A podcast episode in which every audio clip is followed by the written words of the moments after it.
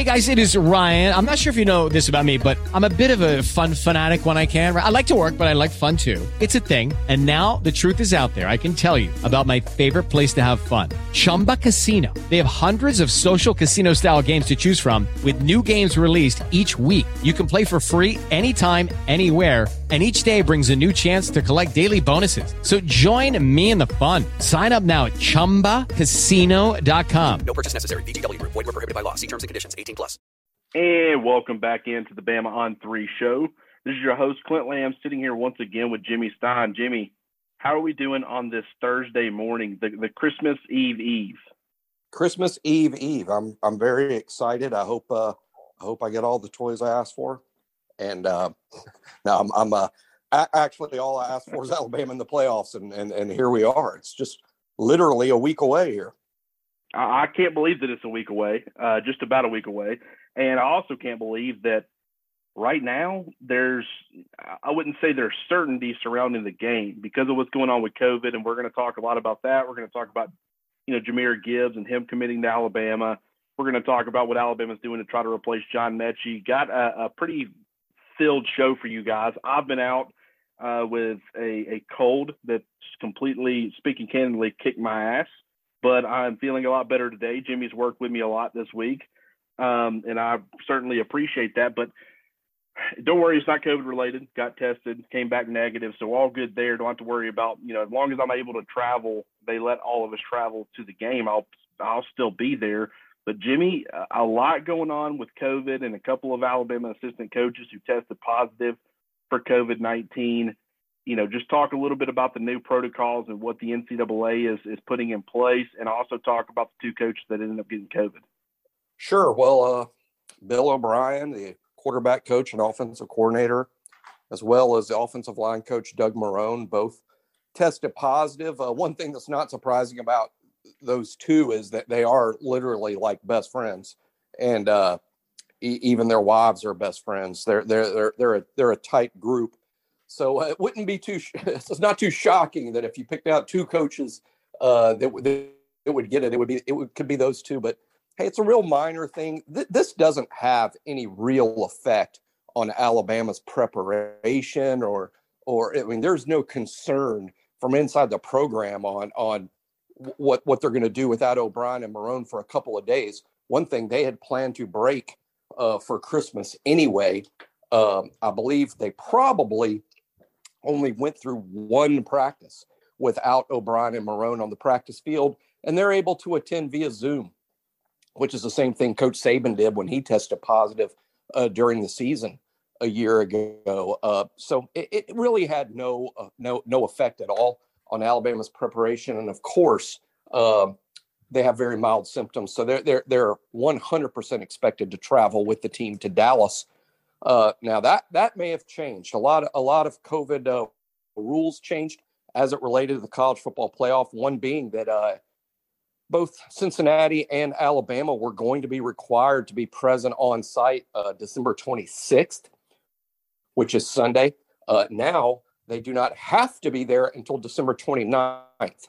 Uh, it, it'll be interesting to see uh, what Alabama and Cincinnati decide to do about that. My, my uh, just a guess on my part is Alabama won't depart until the 29th, uh, uh, having more uh, confidence in their own in their ability to bubble in Tuscaloosa as opposed to doing that in Dallas. So that's one huge change. Another huge change is uh, what happens when Alabama or Cincinnati or Georgia or Michigan, for that matter, has significant COVID numbers, uh, uh, significant numbers of players who test positive and, and won't be able to travel or play in the game. Well, the playoff basically is saying, too bad, so sad. Um, they're they're not going to postpone a semifinal game. A semifinal game will not be postponed. If you don't have enough players, you just simply forfeit. If both teams forfeit, then both teams forfeit and they're out. And then the winner of the other semifinal game is declared the national champion. It, it, it's it's it's that simple. Uh, and, and it has nothing to do with anyone being mean or not taking COVID seriously. It just has to do literally with scheduling. It's impossible to move these type games based on uh, what's all been done with hotels and tickets and TV, TV schedules. The NFL playoffs will be starting soon.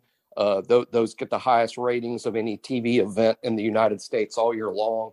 Uh, they they just cannot move these games. The final might potentially be moved uh, as much as five days if both teams have COVID issues. They will reschedule the final from Monday to as far back as Friday, but they clearly don't want to do that. It would take an extraordinary set of circumstances for that to happen. So that's basically the rules. And uh, Alabama would just be wise to get as bubbled up as they can. It's kind of becoming uh, who's not the best team. It's who's the best team at avoiding getting some sort of massive outbreak that's going to prevent you from being able to play. And I don't know how much I like that. I understand in some ways why they're going with this uh, approach. It's like you said, with the scheduling and all that stuff, it's very difficult to coordinate and, and switch things up at the last second. But I just feel like, I mean, Georgia's already going through some stuff. Um, and of course, for Alabama fans, if it's Georgia or it's Cincinnati or it's Michigan, they're they're fine with it. They're all for it, actually. Uh, but but you know, it, the second it starts happening to Alabama and they have trouble, the the views are going to change, you know, pretty drastically. And and that's kind of, you know, I want these games to be played. I want to figure out who's the best team on the field. I don't want it, you know, if I'm Cincinnati and you're sitting there thinking, man, I'm not entirely sure if we're going to be able to not only get through Alabama, but if we do get through Georgia or Michigan, man, I'm I'm I'm and I'm joking, of course, but I mean, I you know, putting some plants in some places and, and getting some teams, you know, you know, giving some teams COVID uh, is a very effective method, apparently, of helping you or guide you to to not only get to the national championship but win the national championship. And I don't think anybody can actually do that, but that's you know, if you wanted to, that could be something that you could attempt. And and to me, that's just very strange how you know, the, the world we live in last year, we didn't have vaccines. We didn't have a lot of the stuff that we have available today. And they were able to manage to get through, play the games without any sort of hiccup, including the national championship. Now here we are a year later, and they can't get stuff figured out. If if you know one of these teams comes down with it, uh, it's just you know shut everything down. We're going to cancel the games, and I don't know how I feel about that. Um, I, well, I guess I'll tell you I don't feel great. Um, but at this point, if you're Nick Saban and you're Alabama, you know you're you're very close to a, a second national title in the in as many years, and it's all about locking yourself down, putting yourself in a position where you have the best chance to not just play uh, or, or be on the field, but actually participate and play in the game. You know, you as a player your preparation as far as you know putting yourself in a position to be available is every bit as important as you preparing yourself to be able to perform once you get on the field. Then it's a very different dynamic than anything that we've seen in the past. So i mean I just very strange times we're living in jimmy. Well i mentioned it this morning in crimson and coffee uh, briefly but it's a tremendous advantage for alabama actually. I mean in the sense alabama's been there done that. Alabama did this a year ago. They they they prepared for the playoffs in a COVID environment where they knew that if they had any positives, it would seriously affect their ability to win the game. So this is, uh, I wouldn't say it's old hat, but this is advantage Alabama. They, they do have some experience with this, whereas it's brand new for Michigan and Georgia and Cincinnati in terms of of of bubbling yourself, bubbling up the team uh, trying to keep them all uh, uh, safe uh, at the same time preparing for the game. So uh, this is just an advantage that Alabama has. Now, on the other hand, I guess you could argue that Alabama had such good luck a year ago with this issue. Maybe they're due for some bad luck. I, I certainly hope not. Uh, but I, I, do think that it's fair uh, with with with how Omicron is spreading. It is fair to almost expect both Alabama and Cincinnati to have some positives and, and not have their full roster available. I, I think it's fair to expect, almost expect that to happen. But again, I think Alabama's experience in handling this uh, is an advantage that they have over the other three teams. Well, I think that you make a, a couple of interesting points. A, I agree with you. In some ways, it gives them an advantage. Now, I would say that they need to make sure they have the correct leadership. Last year, we knew they had that leadership, and this year, we've seen some guys step up, gonna you know take the bull by the horns, if you will, and become leaders of the team. And so you would think that that wouldn't be an issue, but I know that leadership at times throughout the season has been an issue. And so that, you know, some of those younger players that are, you know, maybe haven't been making the best decisions throughout the season, they need to make sure that they're locked in because all it takes is one player making a mistake, doing something he's not supposed to. And it's not just a matter of that's going to affect your performance on Saturdays. It's also that you can carry, you know, the, the virus to the locker room and now you've got yourself an outbreak and now you're not able to, to participate. So this is at, at being able to get every player on board and bought in and say, hey, we've got just over a week until the you know the, the first round of the college football playoff and then we got you know roughly you know nine or ten days before we play in the national championship for the next you know two weeks two and a half weeks let's just stay laser focused. Let's not do anything that we're not supposed to. Let's get this done and let's win ourselves another national championship. And that's cer- certainly something that you hope you know ends up happening. But when you're talking about depth i think that teams might have to deal with getting into their depth. And for a you know a program like alabama that's not as big of a deal you know as it is for a team like cincinnati. You know you, you let you know a starting corner or both their starting cornerbacks go down uh, with covid and their depth guys their number twos and their number threes aren't nearly as good as those two players you know you let desmond Ridder, uh, you know, co- contract the virus or, or Jerome Ford is their second string quarterback or their second string running back, you know, good enough to be able to come in and help win that football game? Now, granted, if you lose Bryce Young, if you're Alabama, that's certainly going to affect you as well, and very well could prevent you from not only you know winning the national championship, but maybe even be- beating Cincinnati. So I'm not saying that Alabama is going to be fine even if they lose some guys. It depends on who they lose, but I think they're much more better equipped to be able to handle taking some small hits at places. It's just these things can't mount and that is the concern for all the teams that are preparing for the the college football playoff right now, and not just you know the college football playoff. You're talking about bowl games as well. You know, Texas A&M pulled out of the Gator Bowl right here at the last second. Wake Forest is out here looking for another opponent. We don't know what's going to happen with that, uh, but it's very unfortunate. I was looking forward to watching you know see how Texas A&M stacked up against Wake Forest, a team that was you know one of the best teams, the best team in the ACC this year. Um, and unfortunately, we're not going to be able to see that, but it, this is the world we live in. Uh, I think something's got to be done uh, to, to kind of make sure that this is not an issue in 2022 and beyond. Um, you know what what that is, I can't really tell you, but at some point we've, we, I mean, this can't be what happens every single year. You know, we can't get to a point where uh, in any given college football season we're staring down the barrel of potentially determining a national champion like we did, you know, way back in the day where there wasn't even a game played. It's just everybody came together and said, okay, this is our national champion. Um, and, you know, if you're Alabama and you're currently ranked number one and you're coming off that big win against Georgia, you're probably feeling pretty good about your chances of if that did happen, Alabama would get named or, or crowned, you know, champions. And I'm sure Alabama fans would take that, but you know, you you want to see the games be played. So I really hope they're able to work it out. Uh, the other thing that we're going to talk about, Jahmyr Gibbs, the running back for, I guess, former running back now for Georgia Tech has transferred or is transferring to Alabama. He is now the second player out of the transfer portal, big name player that Alabama has landed, joining Eli Ricks, the All American corner from uh, LSU. Jimmy, we're living in a different world than we were before as far as roster management. Alabama goes out there, they sign, you know, the number two class, a very, very good class. It doesn't quite stack up against Texas A&M's, but the other avenue that you have – is Nick Saban can go out there in the transfer portal and and land some pretty quality talent. And I think in, in the transfer portal, Alabama is going to be a lot more appealing than a lot of these other schools. You know, with Texas A&M, you know, even a Georgia, even a Clemson, an LSU. Why?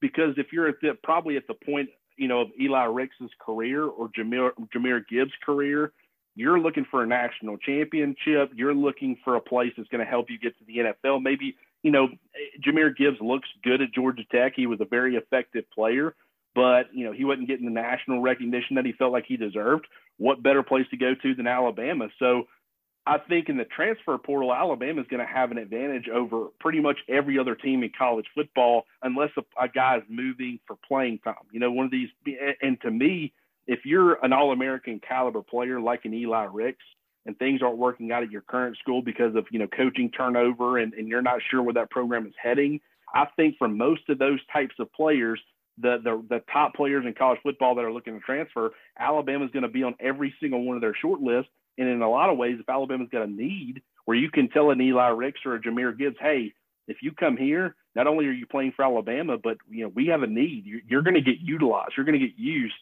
um, and, and more than likely even start. I think that gives Alabama a significant advantage, and it's just another avenue or another way that Nick Saban can build the roster. Exactly. You know, if if if if what what this all amounts to is free agency, college football has free agency, then then Alabama has already proven that they're the Yankees or the Dodgers. I mean, uh, the, the, in the free agent world, uh, Alabama is a is a, a, a New York Yankee, uh, which I know is Saban's favorite team. So we'll we'll, run with that. Uh, that just means that Alabama is going to swing the biggest stick in in the portal because of what all Alabama has to offer, which frankly is consistency, consistency in all things since 2008, consistently in the national championship picture, consistently sending players uh, into the first round of the they having their players. Uh, you know, Nick Saban, just the, the, the, the they're getting with Nick Saban, and hey, it's it's no, no, doubt Alabama wouldn't be where they are right now. This Alabama team without Jameson Williams and and Henry To'oTo'o, they made a huge, impactful difference. Both of them, especially Jameson, and, and Jameson ends the year a first team All American. Um, it's crazy to say this based on the impact from Jameson and Henry, but I think, Clint, that Ricks and Gibbs together uh, is even better, even better than the additions of JMO and, and Henry a year ago. I, I think Ricks and Gibbs could easily both be first team All Americans at the end of next se- season, assuming uh, good health. Uh, that's how impactful these guys are. I think Gibbs will literally be a Heisman candidate if he gets enough touches uh, at Alabama. I think he's that good. And of course, Ricks could uh, Ricks could be a first team All American. Uh, he, he, he would have been had he stayed at LSU, in my opinion. So huge, huge additions. It's very possible that Alabama is not done. Uh, but I wish our fans would understand, though, much like the Yankees, it's not so much need. It's not that Alabama's going to look at their lineup and say, gosh, I wish we were a little better on the offensive line. Let's go into the portal and find a lineman. That's not what they're doing at all. They're just monitoring the portal and monitoring rumors and hearing things about kids wanting to leave. And if the kid is elite, then they're going to be interested in the kid. It doesn't matter what position the guy plays, they're interested in elite talent. They're not interested in shoring up uh, different positions by, hey, let's just find what's in the portal. Oh, the best left tackle in the portal is this kid from UMass. No, they're not doing that. They're just like, hey, if there's an elite kid, if there's an All American kid, if there's a chance to make our team more elite, then then we're going to try and go get that kid. Yeah, and he's an established talent, and I think that that's something that Alabama is lacking right now. Um, as far as next season, don't get me wrong. I think Alabama fans love what they saw from Jason McClellan when he played this year. I think they really like what they saw from Widow Williams. You know, we know that Camar Wheaton was a very talented player coming out of high school. You know, they've signed two of the top seven running backs in the country in Jamarion Miller and Emmanuel Henderson, even though we aren't entirely sure that Henderson is going to play running back, especially now that Gibbs has been added to an already stacked group. But, you know, as of right now, I think that should probably be the assumption until, you know, something, you know, tells us otherwise. But, you know, you have all this talent. Plus you have Trey Sanders, you know, the former, a former, you know, top running back in his class, five star prospect um, you know, they were absolutely loaded. And yet they go out and they get, you know, Jahmyr Gibbs. And I think he's going to help as far as being a return man. I think that's really going to add, you know, you're talking about them being a Heisman candidate. If he is a, a return man for Alabama, that'll just give him more opportunities to show how he can impact the football game. And I think that will make him a very favorable option to to voters. Um, so yeah, I completely agree that I think he's going to be, you know, up there in that conversation. It's a quarterback's award the last running back to win it was, you know, Derrick Henry in 2015. So I'm not saying that, you know, Gibbs is going to win the award, but I certainly agree with you that he's going to be up there and he's going to be in the conversation. And I think he's able to do that despite the fact that he'll get, you know, somewhat of a limited workload. You know, yesterday I was asked by somebody, you know, what, what do you think it's going to look like for him? I think he's probably going to be, you know, an impactful player in the return games. I also think that he's probably going to get anywhere from 12 to 15 touches a game. Uh, you know, I don't even think that he really gets the Brian Robinson treatment where he's getting, you know, 18 to 22. I think there are certain games where you might, you know, look at it that way. Maybe he's got the hot hand. He's doing some really good things, and you kind of ride him a little bit. But I think for the most part, you know, you're going to have enough talent in that backfield where you're not going to give him some huge portion of the carries, but I think he'll be very efficient. You know, you look back a, a few years ago, you know, when you had Damien Harris and Josh Jacobs and all those guys, that none of them got huge workloads, but they were all very efficient with their touches. You didn't have guys averaging four, you know, four and a half yards to carry. They were all sitting up there in the high five yards per carry, you know, low sixes, mid sixes in some cases. And I think that that's probably what you see next year is if the offensive line improves like we expect it to, and you know you're getting these running backs, you're keeping them fresh, or using them in a variety of ways. I think that the balance that gets brought to the table, not only from Gibbs, but you know, Jase McClellan was a good runner. He was a good receiver out of the backfield. Roy Roydell Williams, the same situation. Uh, Trey Sanders proved to be a good, pretty good receiver out of the backfield, and we know Jahmyr Gibbs the the the comp that's been going around with him is Alvin Kamara, and I think that both of us agree with that. I think you brought up Josh Jacobs, and I like that too. Uh, I don't think he's quite as powerful of an interior runner as Josh Jacobs, but there it, there's enough similarities with the fact that he can run between the tackles, he can run off tackle, and he can be a receiver out of the backfield. And you know, in pass protection, I think he's a very effective player as well. That you can make that comparison, and I think for Alabama fans, you know, they they know Alvin Kamara. He was at Alabama you know, they they see him now and what he is kind of as a finished product in the NFL, but they didn't see really what he was for Tennessee and, and that he should have been utilized more. I think we both can agree with that.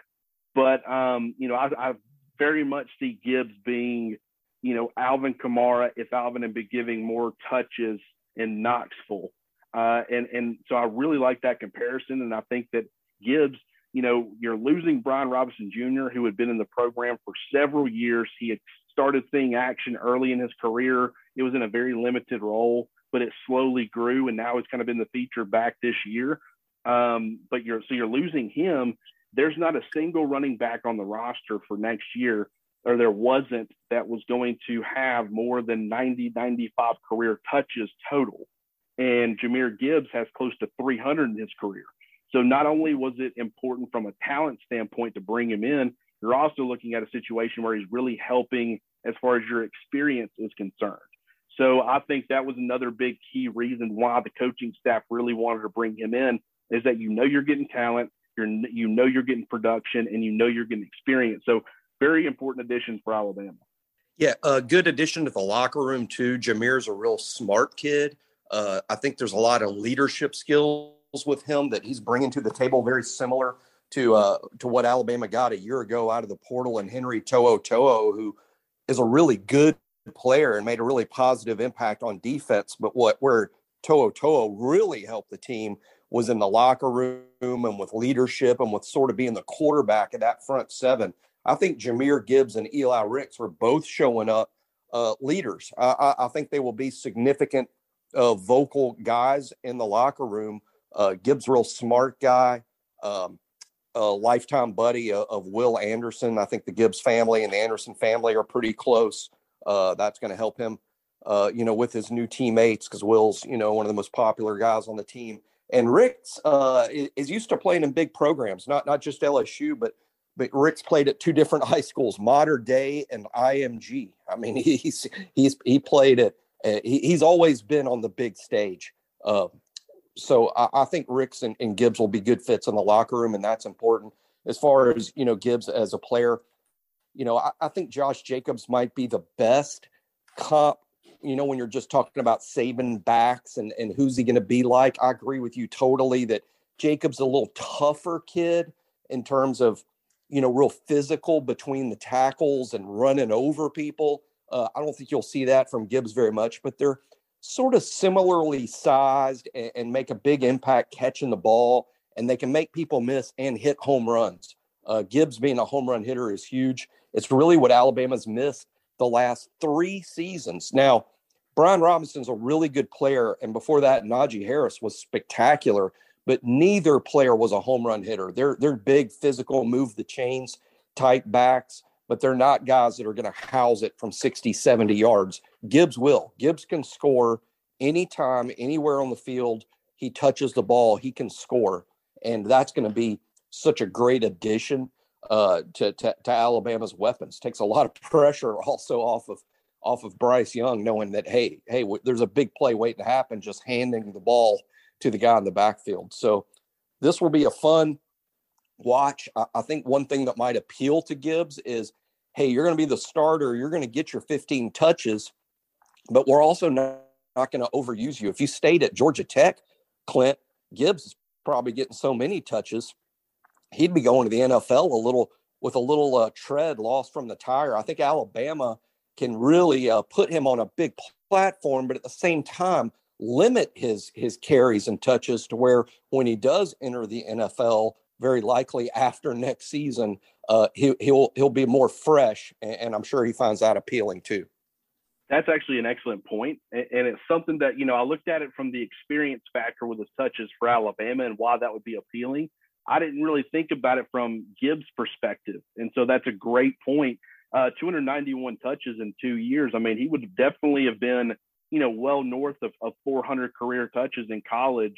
Uh, should he he have had stayed at Georgia Tech, and he, you know, could have been approaching, you know, 450 career touches. Um, so yeah, that that is a, a very good point. And when you're talking about Gibbs and what he brings to the table, you're talking about, like we said, impact return guy going to be able to do there there's not going to be a situation where he's on the field and he's going to be able to by him being on the field it's telling to the defense you know with certain guys you know there are things that he might do better than others but he does everything well enough where you know that alabama's going to trust him in pass protection keeping bryce young protected you know they're going to trust him catching the football out of the backfield there can be off tackle runs there can be inside runs so there's nothing that's going to be, you know, him being on the field is going to be too telling to a defense. And I think that's pretty important. But it's also, you know, after he catches the football out of the backfield, even though he was kind of a, you know, shorter guy, but very powerful, very stocky, uh, you know, Josh Jacobs, when he caught the football and he was in the open field,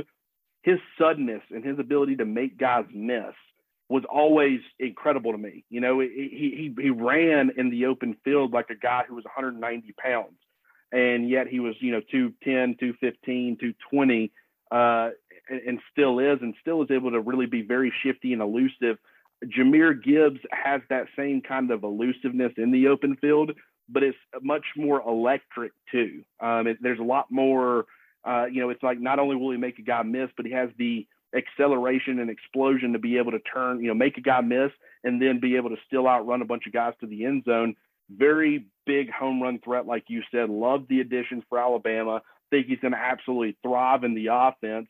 And I think that that uh, Bryce Young is going to be thrilled to have him playing next to him or, or sharing a backfield with him.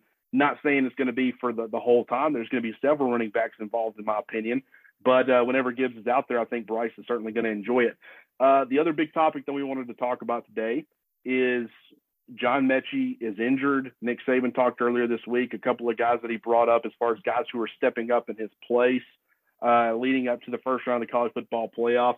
The first name that came out of his mouth, which I thought was a little bit surprising, but I don't think we should read too much into it. I just think that, you know, uh, you know, JaCorey Brooks wasn't the first guy that he mentioned, but he's the guy that everybody is expecting to be the main one to step up and, and take over that spot. But he said Javon Baker first, which I think a lot of fans have kind of forgotten about him. But then he mentioned Traeshon Holden.